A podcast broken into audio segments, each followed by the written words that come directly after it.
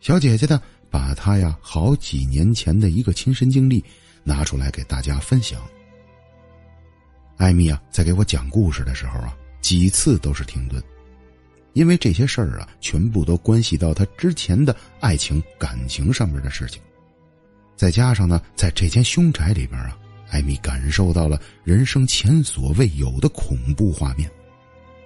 咱们这期故事呢，就从艾米第一次去这间房子开始说起。咱们的主人公艾米啊，在她年轻的时候啊。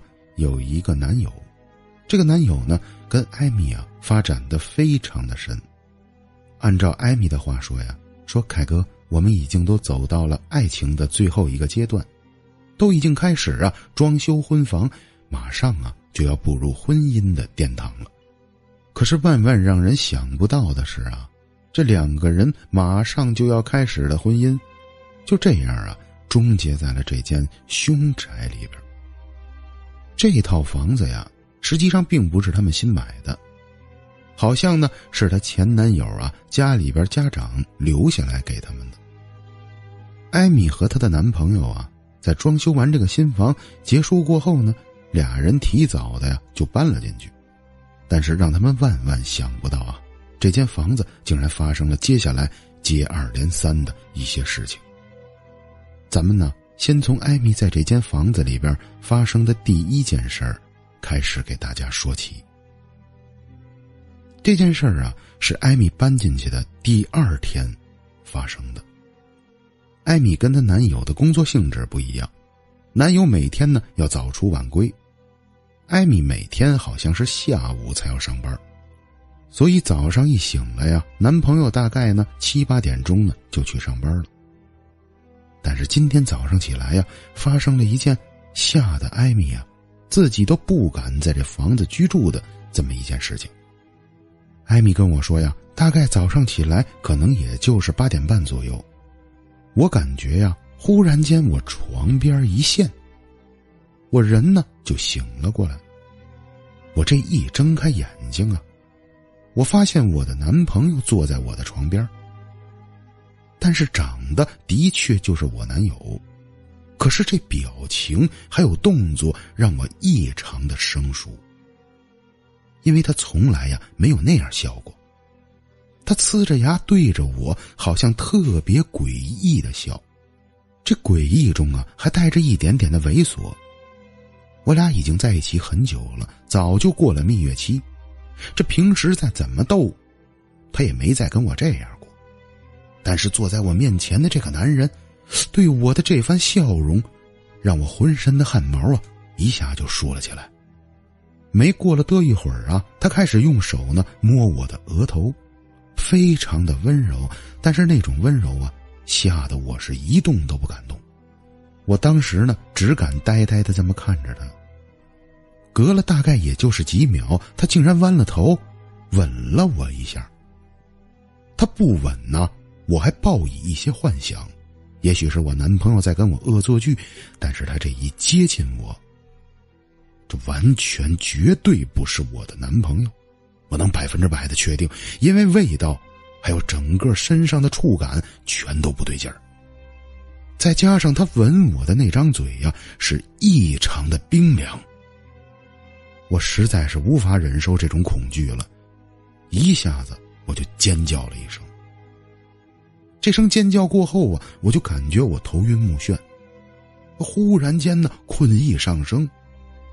我敢确定我不是昏过去，因为一直以来我身体不太好，我知道眩晕是什么样的。我就是忽然间的困，马上啊，我就又睡着了。等我醒来的时候，已经是接近中午，快十一点多了。我起来之后啊，跑到各个房间检查了一下，屋里肯定是没有人。我马上拨通了我男友的电话，开始询问他：“你是几点上的班？到底刚才是怎么回事？”我男朋友跟我说的结果呀，让我更害怕了。他说他七点多左右呢就已经离开家了。我卧室里边的那个表啊是非常大的，一眼呢我就能看见当时的时间。时间当时绝对是八点半以后了。那亲我的那个人到底是谁呀？男朋友在开发区上班，距离市区非常远。我一个人在这个房子，我是绝对不敢住下去了。当天中午呢，我就回了妈妈家，告诉我男友晚上一定来接我。我一个人呢，是绝对不会再在那儿住了。这是第一次发生的事儿。我虽然害怕，但是我当时啊，还没有把这个问题点转到这房子上。我是从第二件事开始啊。才觉得，好像毛病就出在这间房子上，并不是我自己。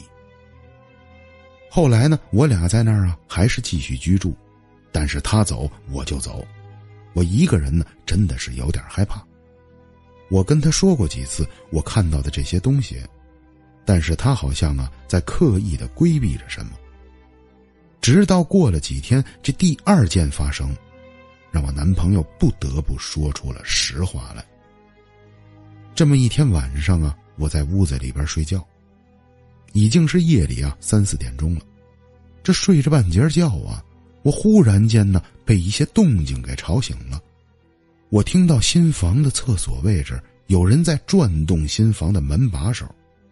起初啊，先是咯吱咯吱的，可是我醒来就发现这声音是越来越大，晃动到什么地步呢？好像就是要砸开这个门把手一样。一下子，我这冷汗就又冒出来了，马上叫醒了我的男友，让他赶快去看看这屋里是不是来贼了。这男朋友醒来之后啊，就哆哆嗦嗦的走到了客厅，打开灯检查了一番呢，发现屋子真的是没有人。而且我无论怎么问他，他也说他没有听到这些声音。这难道只有我听到了吗？这一下子我就不干了。当天晚上，我俩就开始吵架了。我就不停的逼问他：“你是不是有什么事儿瞒着我？这间房子是不是有什么问题？从那天搬进来，我发生了那个事儿，你就一直跟我说话呀，支支吾吾的。你今儿必须给我讲清楚了，不然这个房子我是绝对不住了。”男朋友被我逼问了半天呢，才把这间房子的一些真实的事情给我说清。直到后来，我才知道，那天晚上他跟我说的也不都是实话，把一些真正的内容全都给避重就轻了。我男朋友当时是这么跟我说的：“嗯，是这样，咱这个房子呀，当初我妈跟我说呀，的确呀，是出过点嘛事儿。后来呢，我妈呀找人请了个风水师傅，把房子给看了看。”从此啊，就没再发生过嘛事儿但是啊，媳妇儿，你放心，咱那绝对没有嘛凶宅。这房子我们家呀是零七年买的，买之前呢也没听过他这出嘛事儿。不过你呀，这个现象我妈倒也发生过，也是说晚上做梦老听见屋里有嘛动静。我呢，后来问过我们老太太。老太太跟我呀，反正是从来不说，就告我呀，这房子咱呀要是能卖，咱就卖；卖不了，你呀结婚呢也不丢人，咱就搁这里边啊过。这由于她男朋友说的非常的实在，艾米听完这些话呢，就觉得说的也没什么太大的问题。再说呢，男朋友对她一直啊还是过得去的。所以艾米呢，并没有太过于为难他，只是跟他说过两天呢，咱们去啊什么什么地儿，请一尊呢能够镇住房子的这么一个坐像，可能呢咱们就会好一点。但是你得答应我，如果我还是这个状态，我还是总听见或者看到，咱还是想办法把这房子调换出去。这男朋友答应的呀，是非常非常的痛快。所以呢，这件事儿啊，就就此又过去了。从这以后啊，艾米住在那儿就更提心吊胆了。晚上睡觉的时候，艾米跟我说，都会经过一些高人的指点，在枕头下边放一些什么的什么奇怪的东西。其实就是让自己心里安慰一下。你说这东西能真有用吗？但是，一开始放上还是有点效果的。但没坚持几天呢，更恶性的事儿就又要发生了。这件事儿发生之后啊，那就不单单是撞见什么怪事儿了。这对即将步入婚姻殿堂的小情侣呀，也就此给告终了。咱们听一下啊，最后到底又发生了什么事儿？还是这么一天晚上，艾米说呀，这天晚上我记不得是几点了，因为要从一个梦啊开始给大家说。在这个梦里边啊，我还是在这个家里。我忽然间呢，在梦中啊，从床上醒了过来。我开始四处的在屋子里边溜达，在梦里边，我看到我家客厅的一个柜子里边，怎么会站着一个男人？这男人穿着一身卡其色的夹克，下边是一条特别破旧的牛仔裤，整个衣服款式啊，明显就是像八十年代末九十年代初期的那种。他站在我家柜子里边，就这么看着我。我正在跟他对视，害怕的时候，我忽然间想转过身往卧室跑回去。我这一转身啊，我家里整个的格局、家具、一切的摆放全都变了。瞬间，这个房子回到了八十年代左右。房间里边不只是家具陈旧。还出现了那种套着编织套的暖壶。屋里边的电视机、冰箱，整个的摆放的东西，全部一下子穿越到我很小很小的时候。这些细节咱们就不说了。有一个最重点让我可怕的是，我家本来是摆放鞋柜的位置，竟然放着一个呀一米五五高左右的红条案。红条案上边放着得有四五张照片在梦里啊，我基本都能看清这些照片的样子。人呢，大概呀有四十多岁的，有六七十岁的。每张照片下边还有一些灵牌，照片基本都是黑白色的，这明显呢就是灵位。这一下子就把我给吓傻了。我当时不知所措，因为我分不清哪边是我的房间，这根本就不是我的家。我开始像转向一样，随便呢奔着客厅方向跑去。我这一拉开门，这整个楼道里边全都变了，楼道变得特别的陈旧古老。我正在傻呆呆的看着，忽然间呀。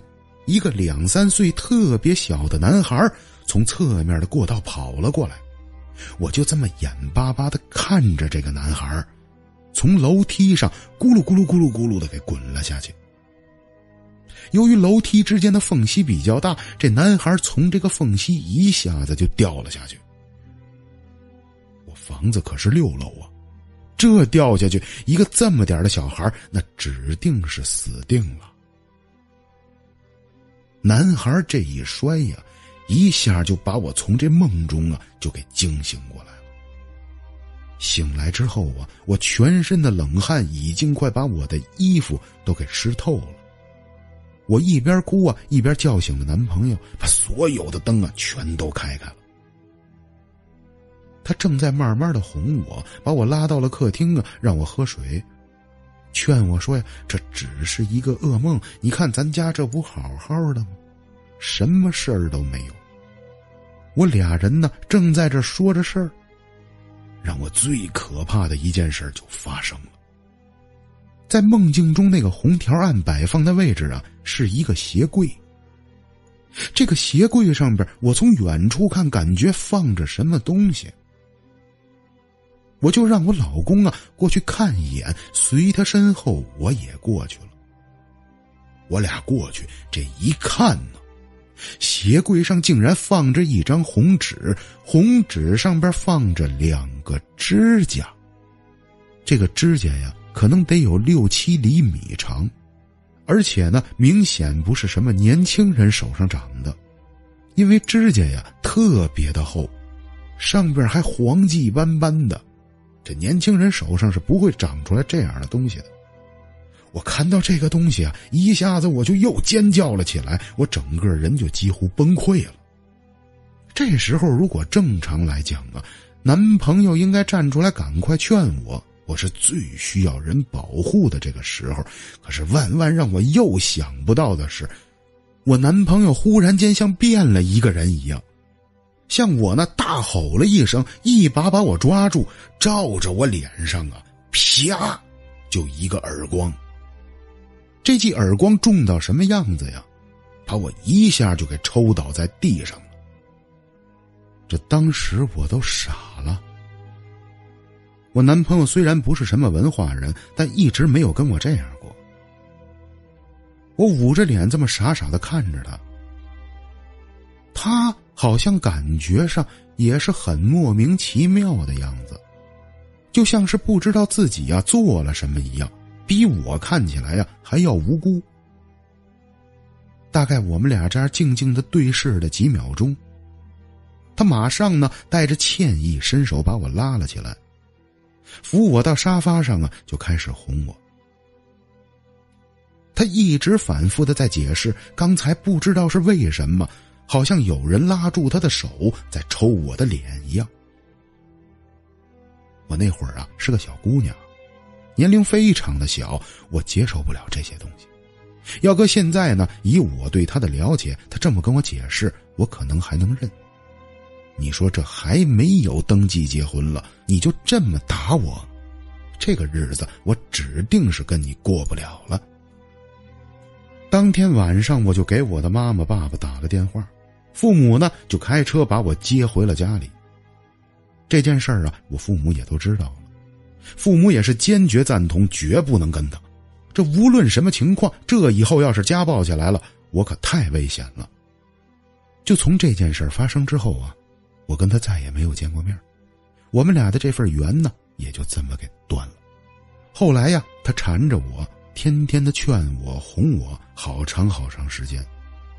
但这女人的心要是碎了，永远都拼不上。其实故事到这儿啊。就算是跟大家说完了，我后来追问过艾米，那他这房子到底怎么回事呢？艾米呢是这样跟我说的，他说当年我是多亏没跟他结婚，我也是后来呀好长好长时间之后，听我前男友的一些朋友跟我说了一些比较八卦的事情，这让我当时觉得我绝对是没有跟他分错，这个男人不但以后有可能会对我家暴。而且当初呢，包括这间房子都对我隐瞒了很多很多的事情。原来这间房子呀是八十年代末期建的，房子呢几乎都是回迁户，他们家的确是后来买的。我们住在里边的时候也是很老的房子了，但房间的格局啊，由于那装修的时候的改变呢，还是挺时尚的。我倒是没挑这些东西。但万万让我想不到的是啊，这房子是天津那一带呀著名的一间凶宅，这附近门口的房屋中介没人敢接他们家这间房子的生意，租你也租不出去，卖更卖不出去。这间房子在九十年代初期的时候啊，房主啊家里有这么一个三岁的小男孩，这男孩在楼道里边乱玩，爷爷奶奶没看住。从楼梯的夹缝中一下咕噜咕噜咕噜，就这么连滚再掉再摔，直接掉到了一楼。这当时爷爷奶奶冲下去抱起来这孩子，孩子已经没有气儿了。这可是独生子的长子长孙呐，爷爷奶奶本身岁数也大，这老两口子呀没看住孩子，这怎么跟在外地工作的儿子儿媳妇交代呀？儿子儿媳妇从外地呀听到了这个噩耗啊，正在火车的路上往家赶。那会儿的铁皮车是很慢的，万万让人想不到的是，这老两口子想不开，买了一包老鼠药，俩人就给喝了下去。就这么着，这间房子呀，从此就发生了这么一个特别大的悲剧。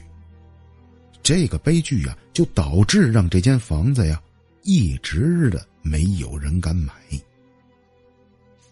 可能据他朋友说呀，直到零七年的时候，这房子被前男友的老爸知道了。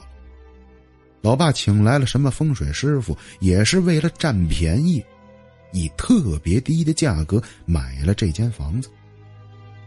实际上，据说呀，他是想倒一下手赚点钱，但没想到这门口人呢是没人不知道，这房子一直就卖不出去。